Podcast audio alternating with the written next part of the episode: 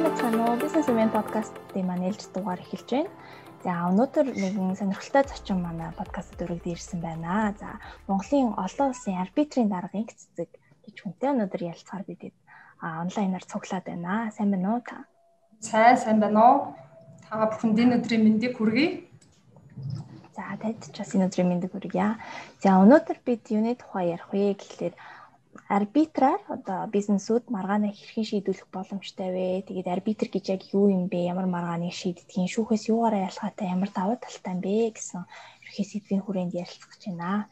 За тэгэхээр эхлээд яг арбитр яагаад чухал вэ гэдгийг та эхлээд онцлоо. Зарим тоо үзүүлэлтээр хэлж болох уу? Жишээ нь одоо шүүхтэй харьцуулахад ямар давуу тал байдгийг тэгээд хувь хүн болон аж ахуй нэгжүүд энийг яаж ашиглаж болох вэ? Маргаан шийдвэрлэхэд.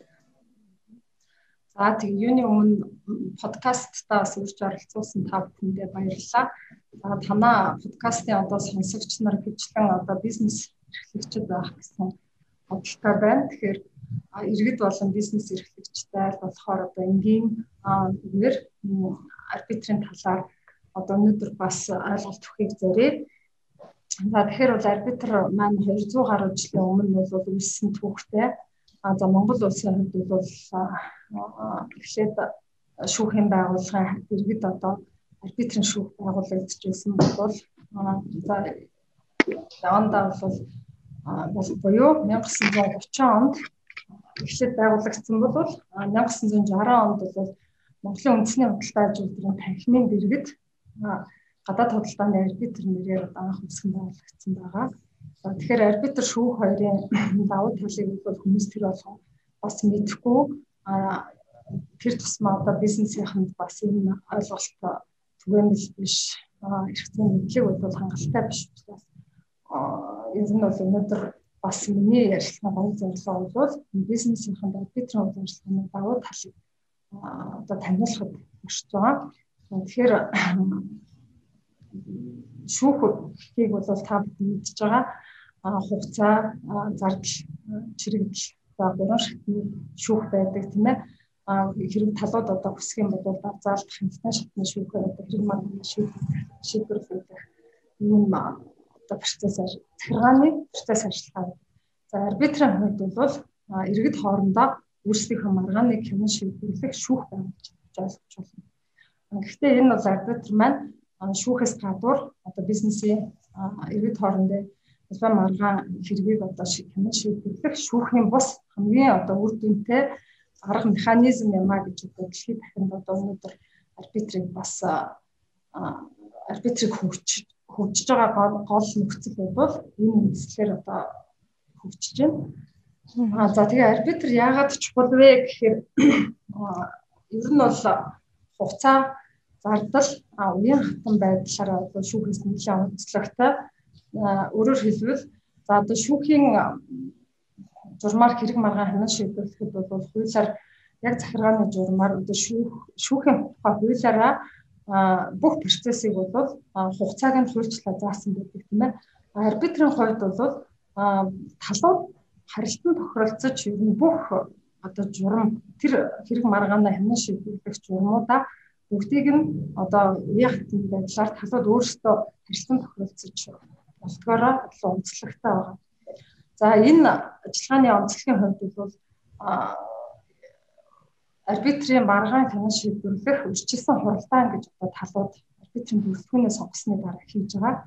За энэ үржилсэн журам дээрээ бол арбитра ха маргааныг одоо хэр хугацаанд шийдэх үү? Ямар одоо нотлох баримтуудыг талууд гаргаж өгөх үү? Нэг одоо яаж явах үнэлүүлэх үү тийм ээ? За тэгээ нууцлалыг одоо жишээлбэл хэрхэн хангах вэ гэдэг талаар бол талууд харилцан тохиролцож болдог. Өөрөөр хэлэх юм бол за энэ хэдэн хоногийн дотор за талууд аль аль тал нь ноцлог харимтаа гаргаж. За гэрчинжээ ч ингэж оролцуулъя гэдэг юм тийм ээ. Аа мөн одоо хэрэглэгдэх эрх зүйгээ өөрсдөө сонгодог. Жишээлбэл арбитр дээр бол онцлог л олон улсын маргаанууд худалдаа хөрөнгө оруулалттай холбоотой маргаанууд их орж ирдэг. Тэгэхээр энэ маргааны талууд бол ганц Монгол улсын иргэд хооронд биш. Олон улсын гадаад улсын одоо оролцогч талууд орж ирдэг онцлогтой учраас талууд өөрсдөө хэрэг маргаанаа хянан шийдвэрлэх арбитр чаа тал талаасаа одоо нэг арбитр сонгоод тэр сонгосон хоёр арбитрчүүдийг дундаасаа даргалах арбитрч нь тийм За тэгээ мөн хэрэглэгдэх хэрэгцүү аль улсын хуулиар явах болон мөн процесс арилгыг хилээ хүртэл өөрсдөө сонгодог онцлогтой байгаа. Тэгэхээр өөрөөр хэлбэл одоо иргэд өөрсдөө шүүхээ байгуулж байна гэж байна. А ер нь бол арбитрийн хувьд бол манай иргэд ч гэсэн арбитр гэдэг ойлголтыг бол ихэвчлэн олон улсын одоо худалдаа хөрөнгө оруулалтаа маргаан холбоотой маргаан дээр одоо арбитрийн талаар ярьдаг гэж тий одоо ойлгодог бол энэ бол зөвхөн жирийн одоо иргэд хоорондын өдөр тутамдаа байгуулж байгаа худалдаа худалдаа авах гэрээ юм ажил гүйцэтгэх гэрээ за мөн хөлсөөр ажиллах гэрээ ч юм тийм ээ. Цаас худалдаа худалдаа авах энэ юм чинь талаар. За зарим тохиолдолд төрийн байгууллагатай хүртэл шантран ажиллах хүрээнд бол арбитрийг маргаанаа шийдвэрлэх арга механизм болгож сонгох ийм өргөн боломжтой байт юм аа. Тэгэхээр энд нэг ийм тоо байл 19 оны байдлаар 47 мянган иргэний хэргийн шүүхээр шийдвэрлсэн гэж байна. Тэгээд энэ бол одоо тал авын бизнесийн одоо хэд юм хэрэг маргаан байсан. А гэхдээ яг энэгээр арбитраар шийдвэрлсэн зөвхөн одоо 90 орчим 90 орчим гэдэг нь бас өссөн үзүүлэлт гэдэг байгаа. Тэгэхээр одоо яг бизнесийн ягаад одоо арбитрал ингэж хавар хандаад хин хин ингэ шүүх үе яваад байгаа шалтгааны юу юм бол За 2019 оны байдлаар бол иргэний хэрэг шүүхээр хянан шийдвэрлэж байгаа байдлыг судалж үзэхэд нийт одоо 50 орчим мянган хэрэг байгаагийн нэг хүрэхгүй хувь буюу 0.7 хувьтай одоо хэрэг маргааныг арбитраж шийдвэрлэж байгаа. Ийм тоо баримт байгаа. А за тэгээ бидний зүгээс бол одоо аль болохоор энэ арбитрыг олон нийтэд таниулах чиглэлийн ажлуудыг илүүтэй хийгээд байгаа нь цаана нь бол иргэд нөгөө арбитрыг ойлгох ойлголт муу. За дээр нь нөгөө эргэцэн үйл дагавар нь ямар гэдгийг сайн мэдэхгүй. За шийдвэрлэнд бэлэгдэг өгөөдлөөр бас олон нийтийн танин мэдэх юм чиглэлийн одоо ойлголт сул байгаа. Тэ энэ өмнө дата гэж үзэж байгаа. Хоёрдугаар шалтгаан бол нөгөө гэрээ байгуулахтаа за иргэд бол нөгөө арбитрын хэлцээр гэж нэгдгүү. Гэрээ бол та бүхэн одоо нөгөө аль аль талын сайн дурын үндсэн дээр хийж байгаа тохиролцоо байгаа тийм ээ. За энэ тохиролцоон дээр хэрэв маргаан гарвал шүүхээр биш арбитраар биш шүүхээр шийдвэрлүүлнэ гэсэн одоо зохицуулт хэлбэг байдаг тийм үү гэрээнүүдэд. Тэгэхээр тэр яг арбитрын хэлцээр юм маргаан биш учраас шууд шүүх рүү бас явцдаг тал байдаг. За тэгэхээр одоо иргэд бол арбитрийн хэдийгээр давуу талыг үзэж байгаа боловч нөгөө маргаан ирсэн хойноо өө энэ чинь миний бидний гэрээн дээр одоо шүүхэр шийдвэрлэх гэсэн заалт байгаа юм байна. Тэгэхээр арбитр дээр ирж болохгүй байна гэдэг юм. За тэгээ маргаан ирсний дараа нэг тал нь мэдээж маргаан гарсан юм чинь гарсны дараа бол нөгөө тохиролцох асуудал бол хэцүү болдог шүү дээ. Тийм учраас иргэд маань а маргаан гарахаас өмнө буюу бүр одоо бизнесийн үйл ажиллагаа эхлэхээс өмнө гэрээ байгуулахдаа арбитрийн хэлцээрийг бол оруулж өгөх нь чухал байдаг. За арбитр дээр хэрэг маргаан ирсний дараа бол арбитрийн бүрэлдэхүүн тавилагдаад а юуны өмнө одоо энэ маргаан арбитрийн хэрэг маргаан мөн үү биш үү? Энэ бол харьяалын маргаан мөн үү? За арбитрийн хэлцээр нь хүчин төгөлдрөө гэдгийг нь хамгийн түрүүнд авч үздэг байгаа. Тэгэхээр иргэд бол маань одоо бизнес эрхлэгчид маань энэ тал дээр илүү анхаарч та гэрээгээ байгуулахдаа маргаан орвол аль субъектээр ямар механизмаар шийдвэр гэдгийг илүү тав анхаарч тэрийг байгуулах нь зүйтэй байна. Арбитрийн хилцэр гэх нь одоо яг ямар хуу тийм гол агуулгатай байх хэрэгтэй. Ер нь яг энэ юу юм бэ? Арбитрийн хилцэр. Одоо арбитрийн хилцэр бол ер нь бизнес эрхлэгчд бол ер нь гэрээний талууд марган гарвал арбитраар шийдвэрлэх тухай тохиролцоо гэж ойлгож байна. Өөрөөр хэлбэл одоо энэ гэрээнээс үүдэлтэй үргийн гүйцэтгэлийг хангаагүй бол за маргааныг юуны өмнө эвлэрлийн журмаар шийдвэрлэн гэж хэлбэр энэ заадаг. За эвлэрч чадаагүй бол шүүхээр юм арбитраар шийдвэрлэх сонголт бол өөрсдөд нь байдаг тийм ээ. Тэгтэл атал манай одоо хүмүүс маань гэрээгээ байгуулахдаа хөвчлэн нөгөө шүүхээр гэж явцдаг учраас шүүхтэр автоматар авчиждаг юм байна. А хэрвээ арбитрийн хэлцээртэй маргааны ханин шийдвэрлэхдээ арбитраар арбитрийг сонгоно тэр тусмаа яг нөгөө арбитрийн нэрийн заагаад тийм ээ Монгол үндэсний худалдаа аж ахуйн танхимын дэрэгдэх арбитраар хянан шийдвэрлэгдэнэ гэж заасан бол одоо шууд хариулсараа арбитраар маргааны шийдвэрлэх боломжтой байгаа. За тэгээд энэ ташрамд бас олон улсын практикт ч гэсэн нөгөө төрөлжсөн арбитрчуд байгуулагдсан, арбитрууд байгуулагдсан байдаг. Спортын юм уу, энэ өмчийн юм уу эсвэл за барилга нөгөө дэд бүтцтэй холбоотой арбитр ч юм уу тийм ингээд байгуулагдсан байдаг давуу талтай. Тэгэхээр манай Монголын хувьд бол та бүхэн мэдж байгаа Монголын спортын арбитр бас идэвхтэй үйл ажиллагаа явуулаад энэ чиглэлээр төрөлцсөн арбитр байгуулагдаад ажиллаж байгаа. За үндэсний худалдаа аж үйлдвэрийн танхимын дэрдэх Монголын олон улсын арбитр бол өнөөдрийн байдлаар бол бүх төрлийн бизнесийн маргаан хянан шийдвэрлэх одоо шийдвэрлэж байгаа үйл ажиллагаа нэлээд өргөн цар хүрээнд болж байна гэдэг таатай. За тэгэхээр ямар хэргийг яг арбитраар шийдүүлж болоод ямар нь шүүх рүү яваад байдаг вэ? Ер нь зарим хүмүүс эргэлзэж магадгүй бас нөгөө зүйн одоо юу гэдгийг хүчинтэй байдал гэдэг юм уу те тэр хэрэг нь яг баттай шийдэгдэх хийдэг гин гэдэгтээ ихтгэлтэй байж болох уу? За ер нь бол шүүхийн хуулиар шүүхийн онцгой харьяалалт хамаар үлсэн хэрэг маргаанаас бусад маргаанууд бол арбитраар хянаж шийдэх боломжтой байгаа. Хэрэгцээ үндэслэл нь байгаа. За шүүхийн онцгой харьяаллын маргаан гэдэгт тухайлбал одоо хуулиар захиргааны зарим төрлийн гэрээ актууд юм уу те За гэр бүлийн маргаан, төмрийн маргаан, за тендер худалдан авах ажиллагааны процесстэй холбоотой түүнээс одоо гүйцэтгэгчийг сонгон шалгаруулалттай холбоотой энэ маргаанууд бол шүүхийн онцгой харьяалалтай хамаарчдаг учраас арбитраар хянаж шийдвэрлэх боломжгүй. Бусад бүх төрлийн одоо жишээлбэл иргэд хоорондын худалдаж худалдаа авах гэрээ за нэг хашаа байшин одоо зарлаач гэдэг юм уу те орон сууц худалдаж худалдаа авах юм эсвэл ажил гүйцэтгэх янз бүрийн гэрээнүүд хийдэг. За энэ бүхэл төр түрээсийн одоо хөсөр ажиллах гэрээ, за хамтран ажиллах гэрээ гэдэг бүх төрлийн маргаанууд бол арбитраар шүү. Боломжтой байна. Аа. Нөө шийдвэр нь хүчин төгөлдөр хүлээн зөвшөөрөгдөх байдлын хувьд одоо За шийдвэр арбитрийн шийдвэр бол хүчин төгөлдөр яг шүүхтэй адилхан хүчин төгөлдөр өртөгдөх юм онцлогтой байгаа. 1958 оны Нью-Йоркийн конвенц гэж байна. Арбитрийн шийдвэрийг хүлээн зөвшөөрч биелүүлэх тухай конвенц гэдэг байна. За энэ конвенцид бол манай улс 1994 онд нэгдэн орсон байдаг. За нийт 100 дэлхийн 170 гаруй орнууд бол энэ конвенцид гишүүнээр илсэн.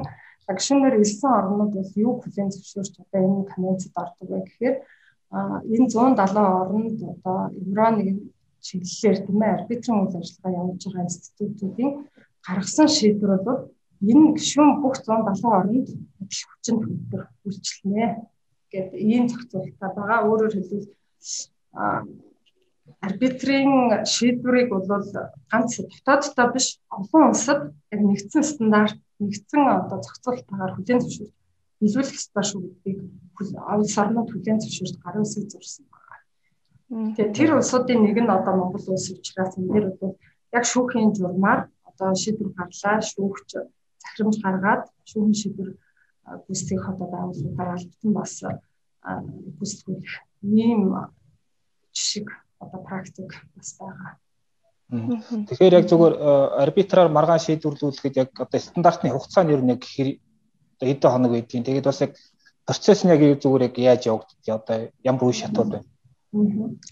За ер нь бол дэлхийн чиг хандлагаас харах юм бол бүх бүгд л одоо дотоодын шүүхээсээ илүү давуу ганц чанар нь нурцаа гэж ярьдаг. За шүүхээс бол гурван шаттай амжихгүй нэг үе шаттай. За талууд өөрийнхөө арбитртаар хэрэг маргаан өөрийнхөө юу хавтаа тийм өөрсдөө сонгосон чөлөөт байдлаар сонгосон мэрэгсэн арбитртаа одоо сонгож хэрэг маргаанаар шийдвэрлүүлээд за тэр хугацаа бол ер нь аль ч орнд бол шүүхээс давуу бага хугацаатай байгаа. За олон улсын жишгийг судлаад үзэх юм бол ер нь бол за өнөөдөр бол манай Монголын улсын арбитрийн дүрмээр бол ер нь 2 сар буюу 60 хоног дотор хэргийг хянан шийдвэрлэж байгаа ийм зохицуулалттай байгаа. За хэдийгээр шүүх бол бас хэрэг маргаан үүсгэснээс хойш 60 хоног гэж байгаа боловч а энэ дээр бас арбитр шүүхийн нэг онцлог давуу тал харагддаг. Өөрөөр хэлбэл За хэргийн оролцогч буюу хариуцагч нь хэмжлэгч гэх хоёр тал байгаа шүү дээ тийм ээ. Тэгэхээр хариуцагч бол аль болохоор тэр хэргийг удаашруулах одоо шийдвэрлэхгүй гацаах тийм сонирхолтой их ашигтай хүмүүс байгаа шүү дээ. Аа тэгтэл шүүхтэр бол хариуцагч оролцохгүй бол ерөөсөө хэрэг маргааны хянан шийдвэрлэх боломжгүй заавал хариуцагчийг оролцуулж иж одоо шүүх ажиллагаа явагддаг байгаа. Арбитрийн хувьд бол бас хэдийгээр хариуцагчид одоо зохиох ёсоор аль боломж төлбөрөөр за хариуцагчид нөгөө хэмжлийн шаардлагыг хөрвүүлж мэдэгдэж байгаа боловч хариуцагч ирэхгүй тохиолдолд ажиллагааг бол үргэлжлүүлээд явуулдаг. Ийм онцлогтой байна. Тэр утгаараа бол нөгөө хацаа үүсэх одоо тэр шалтгаан шалтгаан арбитр дээр маш бага гэж хэлж болно. А шүүхтэр бол уран шалтгаан. Дээр нь арбитраас ялгаатай нөгөө заавал хариуцагч оруулж иж хийх учраас ямар нэгэн шалтгаан гараад одоо шүүх бодлого тооцоологдоод байх практикууд их байдаг шүү дээ тийм ээ. Тэгэхээр бол шүүхийн практик ингээд сунжраад 2 3 жил болчдаг. Дээр нь давзаалт хяналтын шалтгаан нийлээд одоо хэдэн жил болж болж байгаа удаашралтай шийдэгдэж байгаа хэрэгүүд байгаа шүү дээ. Арбитрт бол тийм баггүй талууд хэрвээ хүсээд за бичмэл нотлох хариунд гаргаад энэ нотлох баримтынхаа баримтаа үнэлүүлээд энэ хүрээндээ шийдвэр гаргуулъя гэвэл бас энэ боломжтой байгаа. Энэ бол манай нөгөө Монголын олон улсын арбитрийн байгууллагын хэрэг хянан шийдвэрлэх дүрмийн бас нэг онцлог залтай байгаа байхгүй. Тэгэхээр шүүхээсээ бол хамаагүй баг буюу манай одоо жишг хугацаа бол 6.1 хэдэн сард 6.3 сартай судалгаа гарч байгаа. Хянан шийдвэрлэх Дэлхийн нийтийн бас нэр хүндтэй арбитруудын одоо хэрэг хэмжээ шийдвэрлэх байгаа хугацааг бас авч үзэх юм бол жишээлбэл Стокгольмын арбитр 13.5 сар, Лондонгийн 16 сар, Хонконгийн 11.6 сар, Сиак буюу Сингапурын арбитрууд 11.7 сар гэсэн ийм хугацаанд одоо дундаж хугацаанд хэрэг маргааны хэмжээ шийдвэрлэж байгаа гэсэн юм судалгаа байна. А бүрэлдэхүүн сонгохын тухай та нэг тодорхойлоод өгөөч тодруулаад өгөөч тийхүү яаж сонгодгийг За тэгээ бүрэлдэхүүн бол хуулиар зохицуулагдсан харилцаа бүрэлдэхүүнийг томилох асуудал бол аа хууль нь хуулийн залтаар бол хэмжлэгч хариуцагч тал аль аль нэг нэг арбитрч томилоод а сонгогдсон хоёр арбитрч дундаасаа аргалагч арбитрч томилдог юм зохицуултаа байгаа. За ихэвчлэн одоо хэмжлэгч арбитрт нь хэмжлээ төрөнд нь гаргаад хариуцагчийг ирж олох, хариуцагчид нь хэмжлэлийн шаардлага гардуулах, хариу тайлбар авах юм ажиллагаанууд байдаг учраас хариуцагч нөгөө бас олдохгүй ч юм уу арбитрчаа бас томилохгүй байх юм тохиолдлууд их гардаг. Тэгэхээр энэ нөгөө арбитрийн байгууллагынхаа өөрийнх нь дүрмээр хэрэг хэмжээ шийдвэрлэх дүрмийн дагуу арбитрийн дарга одоо даргалагч арбитрчийг томилоод юм эсвэл хариуцагч арбитрчийг томилоод явах тохиолдлууд практикууд их байгаа. Тийм. Тэгэхээр нөгөө бас энэ дашрамт хэлэхэд нөгөө хүмүүс гайхдаг л да. Тэгээ өөрөө хэрэг маргаанаа шийдэх арбитрчаас томилчхаар чинь тэр хүнийхээ тал тэр талдаа үйлчлэх юм биш үү гэсэн тийм асуултууд гарч ирдэг. Арбитрч бол өмгөөлөгч биш. Өмгөөлөгчийг одоо арбитрчийг үзээд байдаг бас тал байдаг байхгүй. Тэгэхээр ер нь арбитрч талууд өөрсдөө томилж байгаа онцлог гэвэл цаанаа ямар ач холбогдолтой юм бэ гэхээр ер нь арбитр мэрэгсэн арбитр чи тийм үү? Тухайлбал одоо энэ хэмжээр мэрэгсэн барилгын дэд бүтцийн чиглэлээр мэрэгсэн татвараар мэрэгсэн юм уу? Тэр арбитр ч тухайн харилцаанд одоо мэрэгсэн маш олон жилийн ажлын туршлага дадлагатай тийм арбитрчтай өөрсдөө томилох боломжтой байдаг баггүй тийм учраас арбитрчт нь өөрсдөө бас тухайн намайг томилсон талд үйлчлэх ёстой гэж ойлгож болохгүй а энэ бол бас өөрөө хариуцлага хүлээсэн зүйн өндөр одоо ёс зүйтэй тийм ээ тэгээд мэрэгчсэн тийм арбитрч бас байгаа учраас энэ тал дээр бол санаа зовох юм байхгүй. Тэгээд салбараараа мэрэгсэн олон жилийн бодлого туршлагатай тийм хүнээр одоо хэрэг маргааны хань шийдвэрлэх юм боломжтой юм шүү гэж. За шүүхээс нэг онцлог ялгаа нь бол тэр шүү дээ. Шүүхтэр хэрэг маргаан очлоо. Одоо иргэний хэргийн шүүхтэр бол нэг мэрэгсэн байдлыг харахгүй. Шүүгч нарт одоо ротацаар ингээд нөгөө оноолж танилаа явчихдаг. Оноолж оноолж танилаад явчихдаг учраас энэ дээр бол нөгөө мэрэгсэн байдал яахгүй за тэгээд шаардлагатай бол эксперт шинжээш танилаад ингээд хэрэг маргаан шийдэж байгаа. Нотлох баримтыг шинжээ чин дүүлэлтээр бас нөлөөлж штэ шийдэх юм боломж бас шүүхтэр байгаа. Гэхдээ арбитрийн хувьд бол аль болохоор нэг тухайн салбарт мэрэгсэн арбитрчаар шийдвэрлэх бас боломж байгаа. Одоо нэг хувь хүм одоо компаниуд нэг гэрэндээ ер нь яг одоо арбитрийн талаар яаж тусах хэрэгтэй байдаг яг тийм одоо та тэр талаар жоохон зөвлөгөө өгөөч.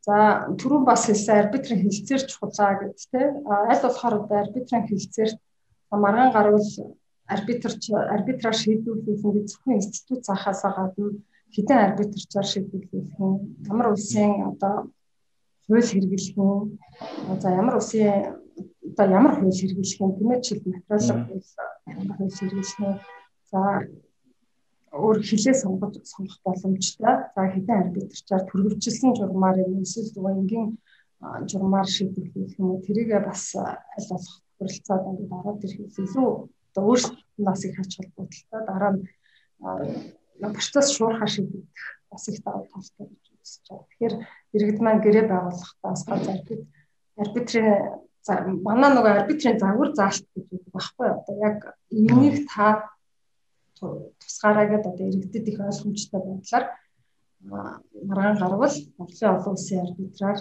одоо хянах шийдвэрлүүд нь арбитр чинь тоо хийгээж гэдэг юм ийм хэлээр явуулж гэдэг юм тийм арбитрийн загвар заалтыг одоо манахаас бас аваад энэ загвар заалтыг бэлэн одоо гэрээндээ бас тусгах боломжтой байна.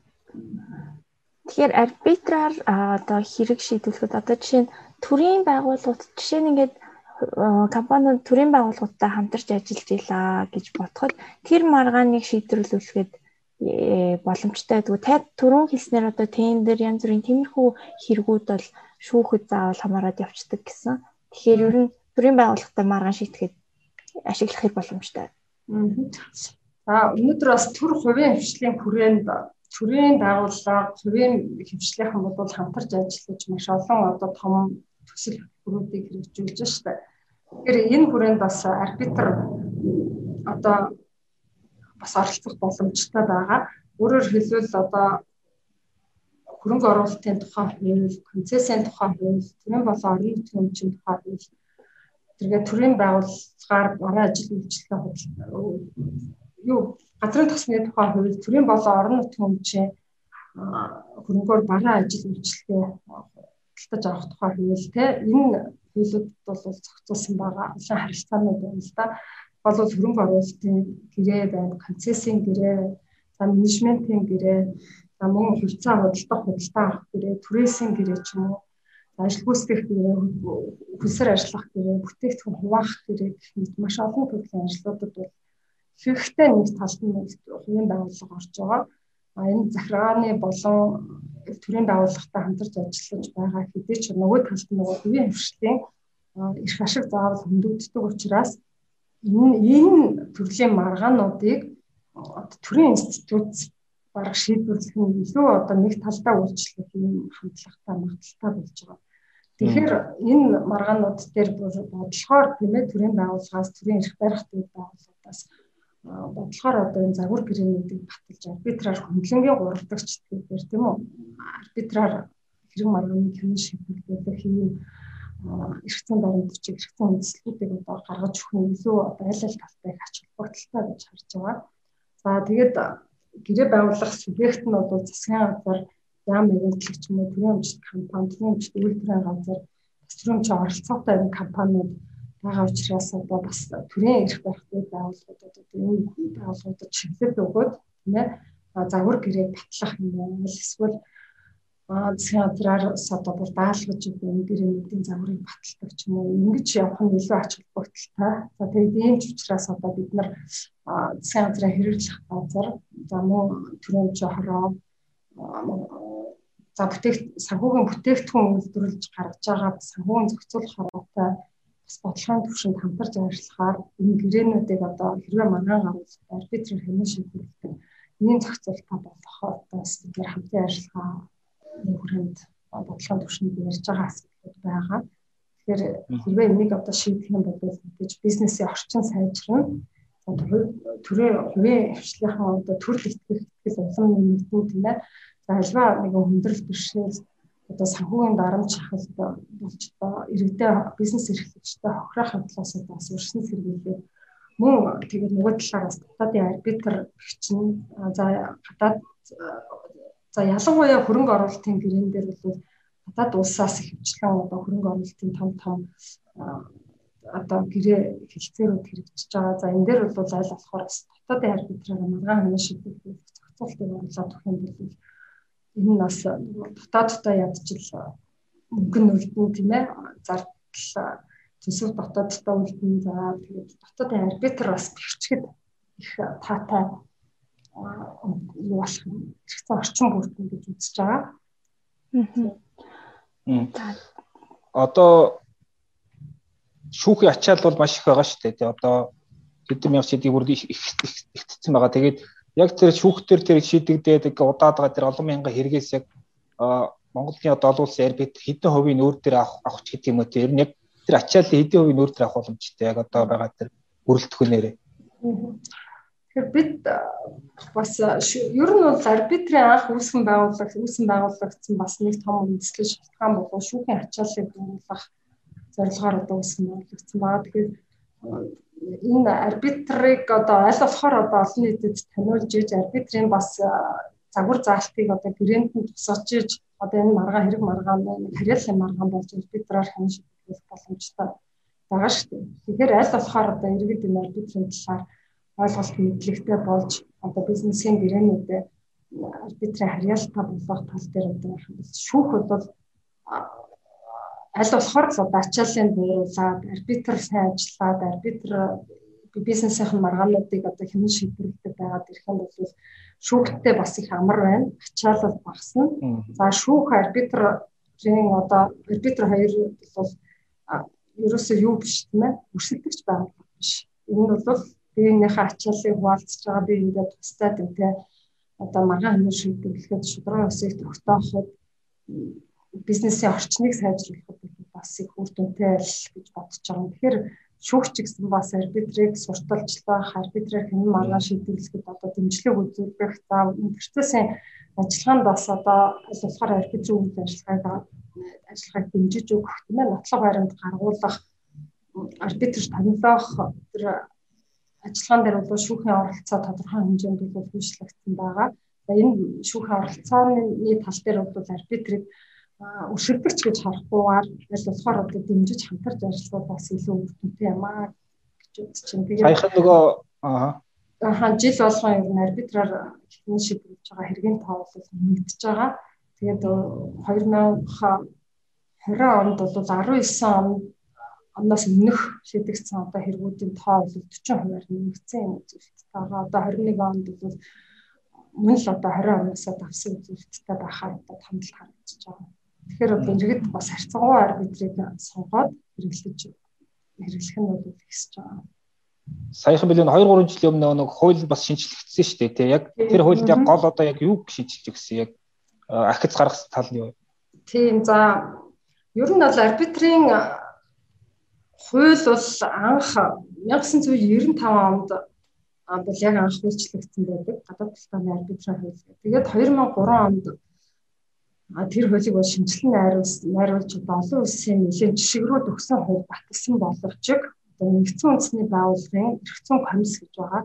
Энэ эрхцэн комиссийн загвар хуульд одоо яг нийцүүлсэн энэ загвар хуулийг нутагшуулсан орны тоонд багтаж чадаагүй өөрөрлөл энэ жагсаалтанд ороогүй чадаагүй гэсэн.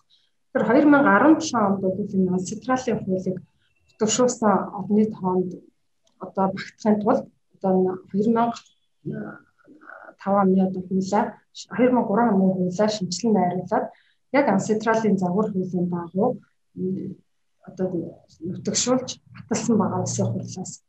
Тэгэд энэ хуулийнхаа дагуу бол одоо яг олон улсын жишг хэн хэмжээний дагуу өөрөөр хэлбэл арбитраар маргаан хэмжээ шийдвэрлэх процессын ажиллагаа яг олон улсын түвшиндөө нэг хэлээр яригдчихэв. Нэг долгионоор одоо харьцаж чадчихэв гэж ойлгож болохоор тийм ийм хөл байгаа. Арбитр өөрөө их онцлог л ба жишээлбэл шүүх улс орон болгон шүүхийн хуулийг шүүхийн процессыг өөр өөрөөр тодорхойлж болчихно тийм үү. Аа атал ер нь арбитрийн арбитраар маргаан хянан шийдвэрлэх ажиллагаа бол ихэвчлэн нөгөө олон улсын хоорондын бизнес эрхлэгчдийн худалдаа хөрөнгө оруулалтын чиглэлийн одоо маргааны хянан шийдвэрлэдэг учраас энэ хууль энэ харилцааг зохицуулж байгаа зүйн зохицуулалт өөрөө маш ойлгомжтой яг нэг хэлээр байх хэрэгтэй улс орнуудад. Тийм учраас энэ загвар хуулийг нэгдсэн үндэсний байгууллагын худалдааны зүйн комиссаас баталсан байдаг. Энэ загвар хуулиндаа манай Монгол улс одоо яг нийцүүлээд 2017 онд одоо хуулиа шинжилэн найруулад баталсан. За энэ хуулиар бол төр арга хэмжээ авах, үржилтэн тогтоол гаргах, за арбитрийн томилгоо, шүүхийн оролцоо тэгээд талуудын одоо эрх үүрэг гэх юм уу тий наазахын одоо хүний эрхийг зөрчиж болохоор тийм заалтуудаа одоо загвар болгож олон улсын жишгт нэгж баталсан юм үзлэгтэй. Тэгэхээр яг нь за асуу асуу. Манай зөв нь аль нэг тал нь арбитрийн шийдвэрийг эсэргүүцээд шүүхэд очих эргээд тэр нөгөө хэрэгэн шүүхэд очих тохиолдол хэрэг гардаг вэ? Ягаад тэгээ тийм тийм хэрэг гарсан бол яагаад тэгдэг вэ? Яг хуулийн зохицуултаар бол арбитр бид хүн бас хэлсэн арбитрийн шийдвэр эцсийн бөгөөд одоо нэг удаа тийм ээ шууд гараад 40 төгөлдөр болох хүчин чадалтай байдгаа гэж хэлсэн байгаа зөв тэгсэн хэдий боловч энэ нэг баста процессын алдаа гарвал өөрөөр хэлбэл процессын алдаа гэдэг нь маань талуудын одоо нотлох баримт гаргаж өгөх эрхийг зөрчсөн юм. Тийм үү тайлбар гаргах эрхийн зөрчсөн. Аль эсвэл нөгөө өрчлсөн хуралдаанаа тохирсон тохиролцоог зөрчиж одоо сурлыг одоо явуулж хэргийг шийдсэн ч үгүй юм. Иймэрхүү нөгөө хүний эрхийг хангах чиглэлийн яг тал хэргийн талуудын эрхийг хангах чиглэлийн одоо эрхийг зөрчсөн бодвол энийг бол талууд процессын журам зөрчсөн гэдэг дарзаалт шатны нийслэлийн дарзаалт шатны шүүхэд хандаж энийг бол шийдвэр өгчөнгөө болгохаар гэж ханддаг байгаа. За сүүлийн 3 жилийн байдлаар 5 жилийн байдлаар одоо судалгаа хийж үзэхэд арбитрээс гаргасан шийдвэрийн 30 орчим хувь нь хүчингү болсон тийм одоо 70% нь бол хангагдсан ийм тод байгаа. Тэгэхээр энэ дээр бол нөгөө арбитрийн процесс хүртсэн ийм үндслэр одоо шийдвэр өгч болгосон ийм тохиолдол байна. За яг конвенц болон үндэсний хууль тогтоомжийн бол бас нийтийн эрх ашиг зөрчсөн ийм одоо public policy public order гэж бас хэлдэг. Энэ тухайн орны нийтлэг эрх ашигыг зөрчсөн бодвол бас тухайн арбитрийн шийдвэрийг биелүүлэхээс татгалздаг шүүхэн шийдвэр гардаг ийм зохицуулалт бас байдаг. Энэ бол бас улс оронд энэ зүр байдаг. Одоо юуг нийтлэг эрх ашигыг зөрчсөн гэх юм тий. А манай практикаас харахад бол яг энэ үндслээр арбитраж шийдвэр хүчмгүй болгосон тохиолдол байхгүй байгаа. Тэгээ бид нар ч бас нийтлэг эрх ашиг гэдэг юу гэж юу вэ гэдгээ бол бас улс орны үндэсний хамт тогтоомжийн хэмжээнд бас яг тодорхойлсон тодорхойлт алга байна. А статистикаас харахад ер нь бол талуудын мөн эсвэл аль нэг талын эрхийг нь ийм процессын алдаагаар зөрчижээ гэдэг үндслээр л хүчмгүй болгодог. А бусдаар бол ерөөсөө гарсан байруудаа хүчин болгон тодорхой хугацааны дараа гомдлыг гомдол шүүхэд гаргаж болох боловч ихэвчлэн одоо талууд маань бүлийн зөвшөөрөөд ингээд гаргахад явцдаг. За энэ процессын алдаа гаргахгүй тал дээр бол манай арбитрийн зүгээс бас их одоо журмаараа хэрэг маргаан хянан шийдвэрлэх дүрмээрээ одоо энийг засаж залруулад явж байгаа, бас сайжруулж байгаа ажлууд зөндөө байгаа. За энэ дээр бол аль болохоор талуудын эрх ашигыг хангах чиглэлийн заалтууд одоо мэрэгчлэн заалтууд оруулаад явж байгаа. За арбитрч нар маань энэ дээр мэрэгсэн байж бас зөрчил юу гарахгүй байх ёстой. Алтаа гарахгүй байх ёстой. Тэр тал дээр бас арбитрийн зүйлс анхаарч ажиллаж байгаа. Тэгэхээр аргагүй арбитр гэхээр угаасаа хүмүүсийн нөгөө нэг одоо ойлгох ойлголт бол айгуу юм сул байгаа тань л та. Арбитр гэхээр миний одоо би зүгээр өөр дээр жишээ авахаар арбитр гэхээр Лондонгийн арбитр гэж манай засгийн газар гадны компанитай маргалдаад тийшээ явчихдаг шүү дээ. Тэг үе үе. Тэгэхээр тэндээс голдуу арбитргээ за тийм нэг маргаан шийддэг тийм шалгарсан систем байгаа маа гэдгийг. Тэгээд гадны хөрөнгө оруулагч гэсэн ингээд гэрээгээ байгуулахдаа угаас анханасаа тэр тэр арбитраа шийднэ гэж заачдаг юм шиг байгаа. Тэгэхээр одоо Монголын олон улсын арбитрын яг арбитрчдийн хувьд хэдэн арбитртай ажиллаж байгаа. Яг тэр нэг одоо хүчин хүчин чадлах юм яг тэр нэг хэр зэрэг. За яг үнэн энэ бол их том асуудал болж хөндөгдөж байгаа. Нэгэн томоохон одоо хөрөнгө оруулалт уталтааны гэрээнүүд дээр олон улсын гэрээнүүд дээр бас Монголын арбитр гэхээсээ илүү тухайн хөрөнгө оруулж байгаа талын арбитраар юм уу урагдагч тэгэхэд арбитраар хэмнэн шийдвэрлэх нэлийн түгээмэл байдаг. Энэ нь бол нөгөө аль аль талынхаа хөрөнгө оруулагчдыг бас их ашиг хамгаалж байгаа. Би даасан хараат биш байх үднээс бас ийм шийдвэр гаргадаг гэж болно тийм ээ гэрэл зэрэг. Тэгэхээр бас тэгтээ дотоод нөгөө талаар дотоодын арбитраараа хэмжээ шийдвэрлэх боломж байгаад байгаа.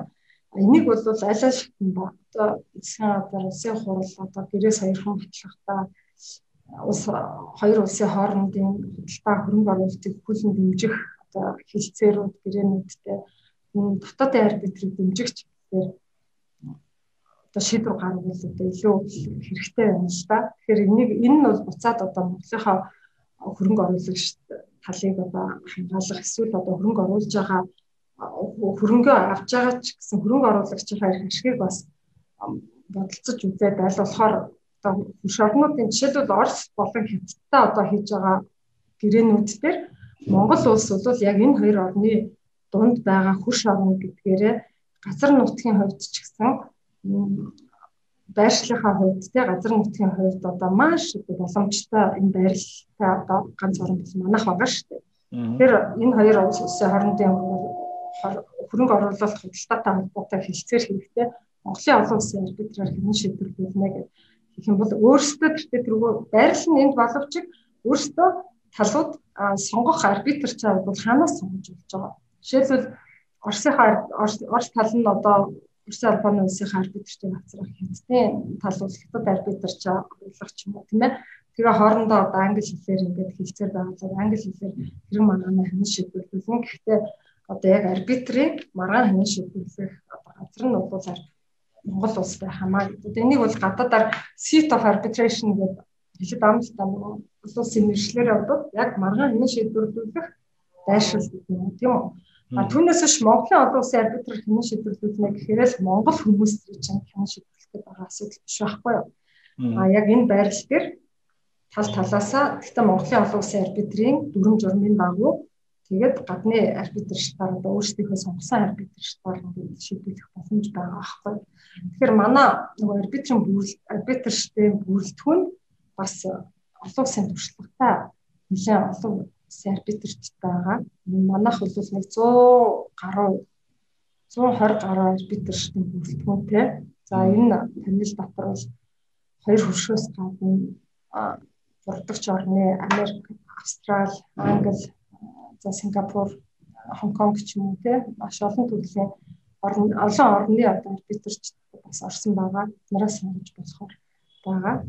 За дотоодын нэг 90 орчим арбитрчтай өдрүүл ажиллагаа явуулж байна. За бүгд салбар салбартаа мэрэгсэн туршлагатай олон жилийн одоо туршлагатай за ийм зарим нь одоо бас эрдмийн зэрэг цол өндөртэй ийм чатварлаг арбитрчтай байгаа. За баярлалаа. За тэгэхээр бизнес ивент подкастын маань 106 дахь дугаар энэ дүрийг соёл өндөрлөе тийм ээ. Тэгээд подкастын маань дугаартаа Монголын олон улсын арбитрийн дарга их цэцэг оролцлоо. Тэгэхээр яг зүгээр сонсогчдоо зүгээр уриалаад гэх юм хамтаад подкастын төгсгөлд хэлэхэд одоо үеийн бизнест бол цаг хугацаа нэр гэдэг бол бас тийм маш үн цэнтэй тийм нөөц байгаа. Тэгэхээр арбитр бол одоо яг ялангуяа тэр цаг хугацааны нөөцийг илүү үрдтэй зарцуулах бас нэг тийм одоо маргаан гарсан тохиолдол тий зарцуулах тийм механизм байгаа шүү. Монгол ч гэсэндээ одоо олон улсын механизм бүрэн дүүрэн хэрэгжиж байгаа энэ опшныг энэ сонголтыг бас та хүн бизнес эрхлэлтэй нэг судлаад анхаарад үзээрэй гэдгийг уриалмаар байна. За их цэг зөвлөгтөө баярлалаа манай подкастт оролцсонд. За баярлалаа. Энэ амжилт хүсье. Энэ гашуундас хэлэхэд бизнес эмен дээр вебсайт руу маань бас арбитраар маргаанаа шийдвэрлэх цаг нь хэмнэлттэй байлаа. Бас нэг юм арбитрийн арбитраар маргаанаа шийдвэрлэхийн давуу талын тухай юм мэдлэл орсон байгаа. Та бүхэн бас тэндээс илүү дэлгэрэнгүй мэдээлэл авах боломжтой шүү. За тэгээ дараа дараачийн ер нь мэдлэл болон подкастаараа бас энэ талаар та бүхэн дээр үргэлжлүүлэн мэдээ хүргээд явах болно. Мөн бас өмнө нь ярилцж байхад их цэцэг дараа хэлжсэн а нээлттэй юунууд сонсголууд хэрэг шийдвэрлэх кейсүүд болдог. Тэнд оролцох боломжтой гэж хэлсэн тийм ээ. Аа. Ямархуу маягаар шийддгийг нас очиж үзэх боломжтой юм байлээ шүү гэдэг энэ шимт урьдчилсан хуралдаанаар талууд арбитрийн маргаана хянан шийдвэрлүүлэхдээ бол нээлттэй байж болно гэж тохиролцож байдаг. Энд дээр аль аль тал нь одоо хэрвээ тохиролцох юм бол хэрэг хянан шийдвэрлэх бүх процесс бол нээлттэйгээр явагдаж болно. Дээр нь процесс тэр арбитраар одоо шийдвэр гарлаа гэхэд шийдвэр нь олон нийтэд бас нээлттэйгээр хэвлэн мэдээлэгдэх юм байна. Хэвлэж болохоор одоо энийг бол нээлттэй хүрээнд хийж болно гэдгийг бол талууд тохиролцсон тохиолдолд манай арбитраар маргаан шийдвэрлэж байгаа процессыг олон нийт бас бизнесүүд ирж ажиглах тэгээ шийдвэрийг бол олж үзэх бас боломжтой байна. За баярлалаа. За баярлалаа.